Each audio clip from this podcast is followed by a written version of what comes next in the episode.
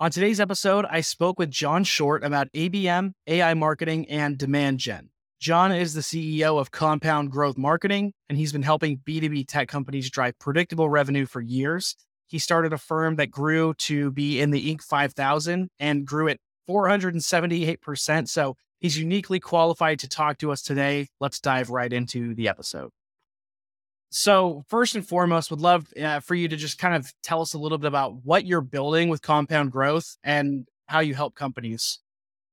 Yeah. So, with Compound Growth Marketing, I had, prior to starting it, I'd spent the first 12 years of my career in house, uh, working uh, with software companies like LogMeIn, Monster, Workable, Yesware, and others, helping them build out their demand generation teams. And one of the challenges that I saw was the amount of performance marketing talent needed that that um, B2B companies were asking for, looking for, et cetera, didn't match the amount of demand that was out there. So there wasn't enough talent in the market to kind of supply all the B2B technology companies that needed performance marketing. So it to me, towards the end of my time working in house, it felt like a really interesting time to go out and start an agency where I could work with multiple companies at one time. And I had all these experiences from LogMeIn, Workable, and Monster.com where I'd seen it done and and kind of understood these tactics. And I kept getting people who were asking me for referrals for someone to hire for SEO or support with marketing operations or consulting for paid media. So it felt like the right time to kind of jump and start my own thing how, how did you determine who the target audience or customers you wanted to serve were? Given that you know there, there's such a wide range of people that you could help. Yeah, yeah. I mean, so I I looked a lot at the experiences that I had had in my career working with companies that were between 30 and 300 million dollars in revenue and re- I really like kind of understood some of the challenges that companies at those stages had in terms of looking to build predictable demand while they're scaling up their market, while they're scaling up their sales teams. Um, you know, the challenges they had around technology, scaling channels, etc. Uh, and so I wanted to focus in a place where I had spent most of my career. So I looked at the companies that I uh, had been at over the previous, you know, seven to 10 years of my career to really kind of hone in and nail down my target audience. But initially, I was actually looking at um, you know, focusing on European companies because uh, I had just gotten done working for a company called Workable. They had been started in Greece. I was the first employee in the US. And I thought my niche would kind of be working with companies that were looking to expand into the US. But pretty quickly, uh, just through networking in the Boston area, I was able to find a lot of local companies. So that, you know, we just kind of went from there. So for, for your firm, what have been kind of the the growth tactics or the growth strategies that you've used to find new customers? Yeah, I mean, for us, uh, for the first couple of years, referral was huge. Um, that that continues to be a driver, but as we get bigger, we need to look for new channels uh, to grow. But you know, the quality of service, being able to deliver on um, the numbers and goals that we set out for is huge. Um, following people as they move on to their next company uh, has been uh, a big piece of it as well. And then more recently, we've started to uh, eat some of our own dog food in rolling out the predictable demand system for ourselves and and really going down kind of the ABM route and really focusing on companies in certain stages with certain uh, people in place already that um, we have found we're most successful with and and go, going out trying to get more of those types of companies. Yeah, let's let's dive down the ABM rabbit hole. Admittedly, not my strong suit, not something that I've done a ton of for myself. So for for ABM, when you're just getting started, what did you already know that you wanted to accomplish with ABM? And then what were maybe some of the things that completely surprised you about ABM? Yeah. So, I mean, I think one of the things with ABM is it is like the ultimate team sport, right? Where, where companies in the PLG and inbound go to market motions, they have been able to be really successful off of one thing, right? uh, off of just a couple of channels. Dropbox was able to get pretty big by just focusing on their referral program. HubSpot was able to scale uh, on the back of content and SEO. Uh, and, you know, they've diversified since going public, but they were able to really scale up leveraging those channels. And with ABM, we really want to create this feeling like we are everywhere for the companies that we're working with. So I think the the biggest surprise, the biggest channel that I've found the most leverage with recently is uh, what some people are calling nearbound, but I think like partnerships and co-marketing opportunities are huge for ABM. Just trying to identify other companies in parallel markets that are selling into the same audience and looking to kind of leverage each other in order to get in front of each other's audiences and and figure out ways to be successful and, and close deals. I'd love to know more about your specific process, like how how you think through setting up your your ABM campaigns from from start to finish, what that really looks like. Yeah, so we think about it in in three ways. One is sales and marketing integration, which in my case it's just me, but it's having a strong foundation within the CRM, the technology stack, et cetera, and starting to identify who the right target accounts are that we should be going after. So we built a proprietary model for ourselves to look at who our most successful customers were and we pretty quickly found that it was companies that were 30 to 300 million in revenue, uh, usually selling products for 10 to 100, 10 to $300,000 uh, on an annual basis. Usually they have a CMO, VP of marketing in house. Um, and, and so, you know, some of these characteristics plus some others helped us to identify the types of companies that we're looking for. Um, and so I think that's the starting point of any really successful ABM uh, strategy is how do we identify the right audiences that we're aligned with our sales team uh, to be going after? And then we start to think about what are the strategies that we can leverage, whether it's partners, whether it's outbound, whether it's uh, organic social, whether it's paid media that we can leverage to get in front of those audiences. And so We've leveraged three of those four so far, and we'll pretty soon be launching paid media for ourselves as well because we just launched our new website. So for for ABM, would you say that there is a clear, I guess, clear benchmarks you need to be at, or things you need to have in place as a company to consider doing ABM? Or in other words, what companies should not be doing ABM or should be doing ABM? What what's the cutoff? Yeah, so ABM's a little bit nebulous uh, in terms of what its definition is because it can be so broad, right? So when I worked at uh, Yesware, we were selling our product for probably twenty dollars a month per seat, um, uh, but we started to do ABM for some of the larger accounts that we were selling to, where we really saw they had hundreds of of salespeople involved in the organization. I think there's a great article written by Christoph Janz called he's a European investor. He invested in Zendesk and he's had a lot of other uh, successes that that he's invested in. And he wrote this article called The Five Ways to Build a Hundred Million Dollar Company.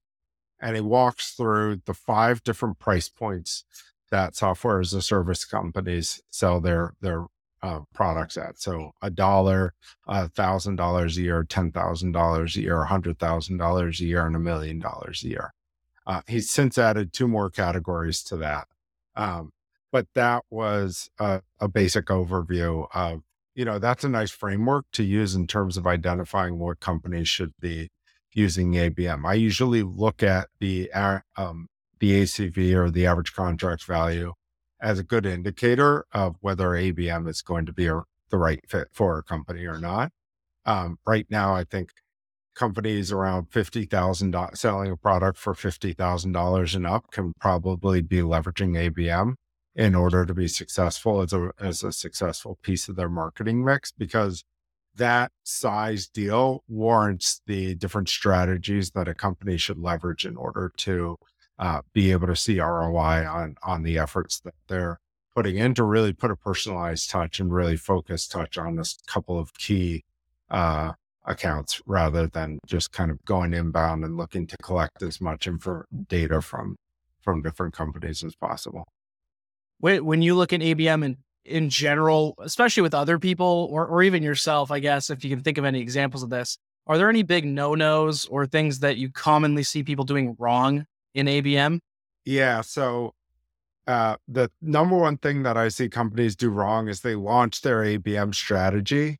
And the first thing they do is go out and buy Terminus. So they kind of jump to launching uh, paid display awareness campaigns and they start tracking impressions and they think that's what ABM is. And ABM is really should be focused on the alignment between sales and marketing and agreement upon who the target accounts are, agreement upon what the criteria is that would prioritize a lead for the sales team to reach out to them, agreement upon kind of how to surround this audience and start to build awareness. And then also think about how do we target the silent buyers in the account? Because the average enterprise sales process involves five people at the company you're selling into. And so, how do we get in front of the CFO to handle objections? How do we get in front of the other people who are inevitably going to be a part of the deal so it doesn't get held up because they've never heard of your company before, your product before?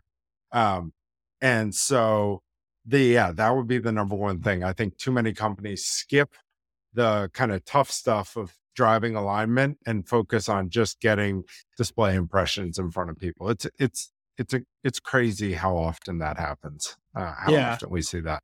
Totally. I, I want to jump around across a couple different topics. I want to start with demand gen in general. When when you look at everything you've done for yourself, for other people, what are some of the campaigns that kind of stand out to you as particularly interesting of, of things that you've worked on in demand gen?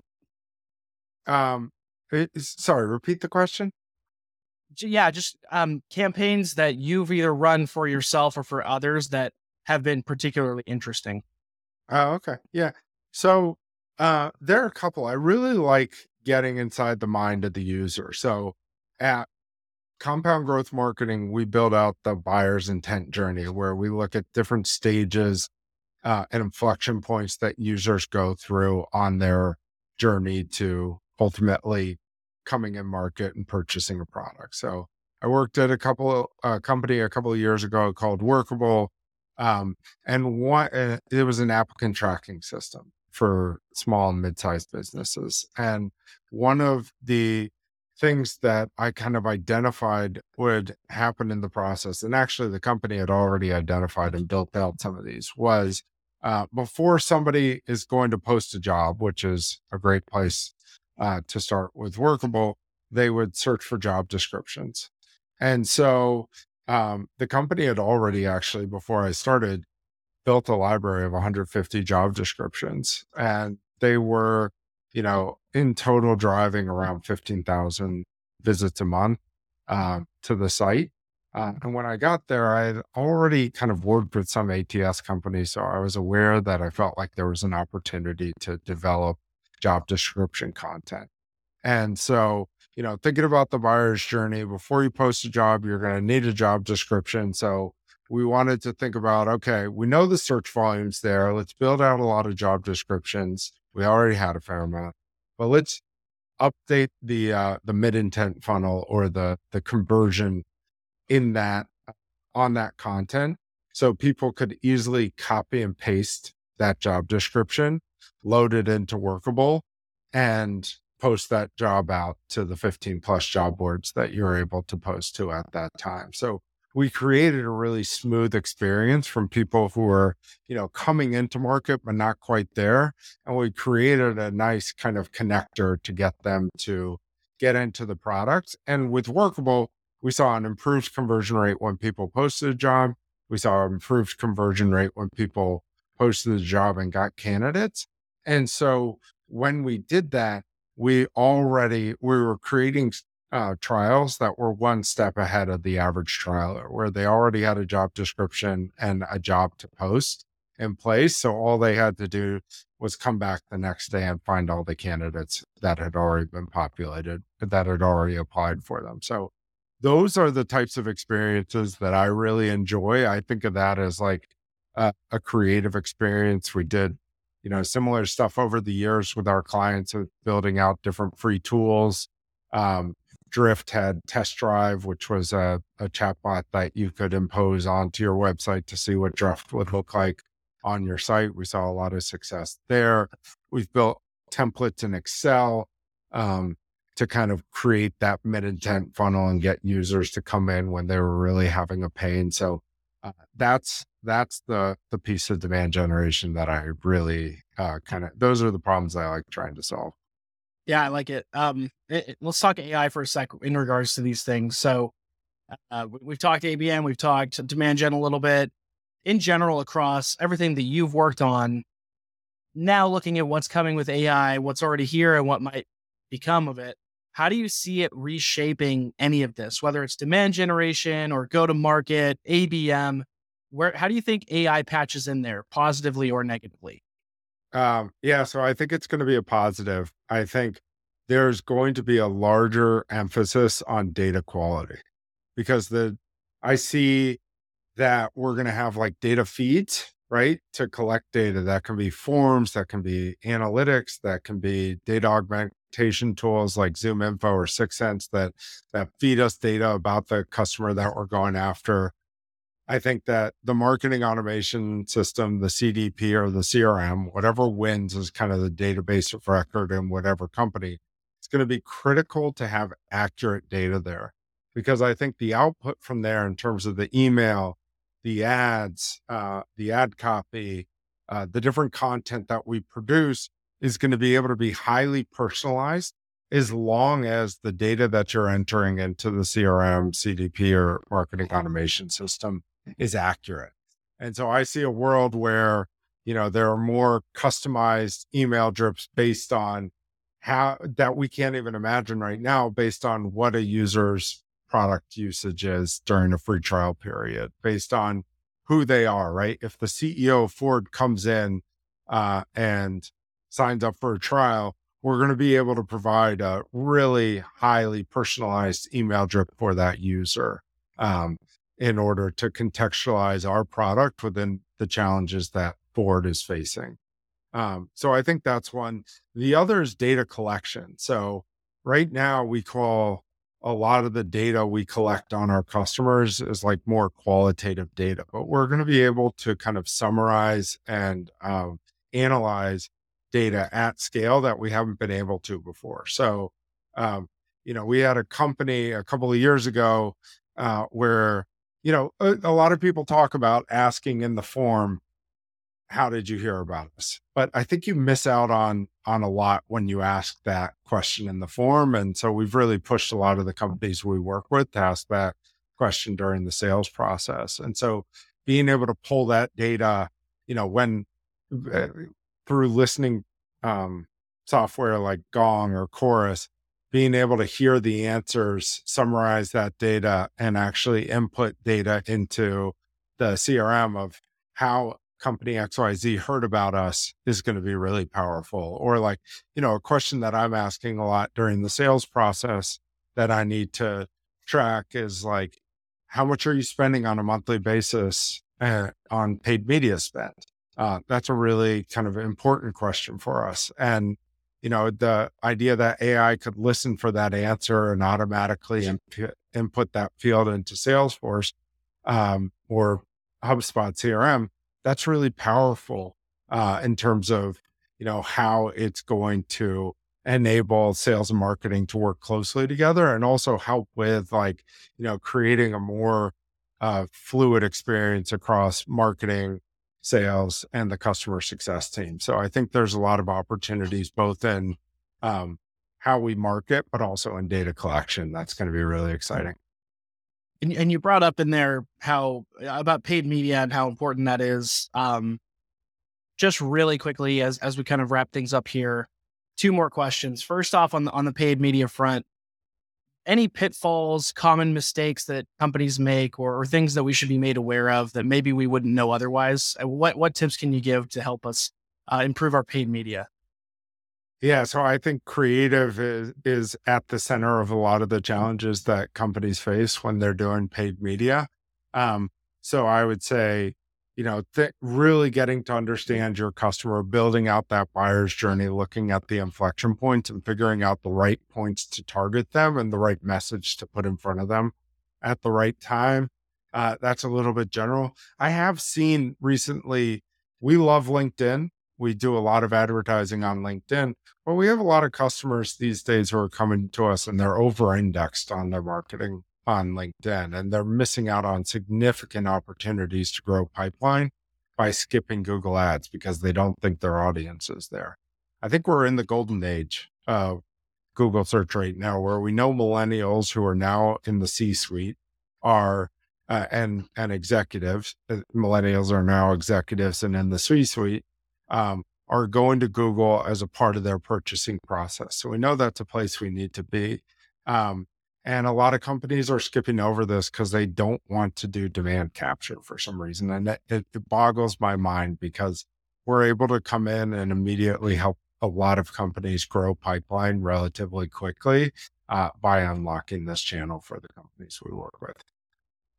Last one around tools. You, we've talked a lot of, about a lot of different channels, a lot of different ways of doing marketing today. Across all of it, what are the Martech tools that you couldn't live without? Uh, I think Crossbeam is one, and I still love HubSpot. I think they're the one marketing automation system that continues to innovate. Uh, and then uh, the class of tools around like ZoomInfo, uh, Revenue Base, we're huge fans uh, of those tools over at Compound Growth Marketing.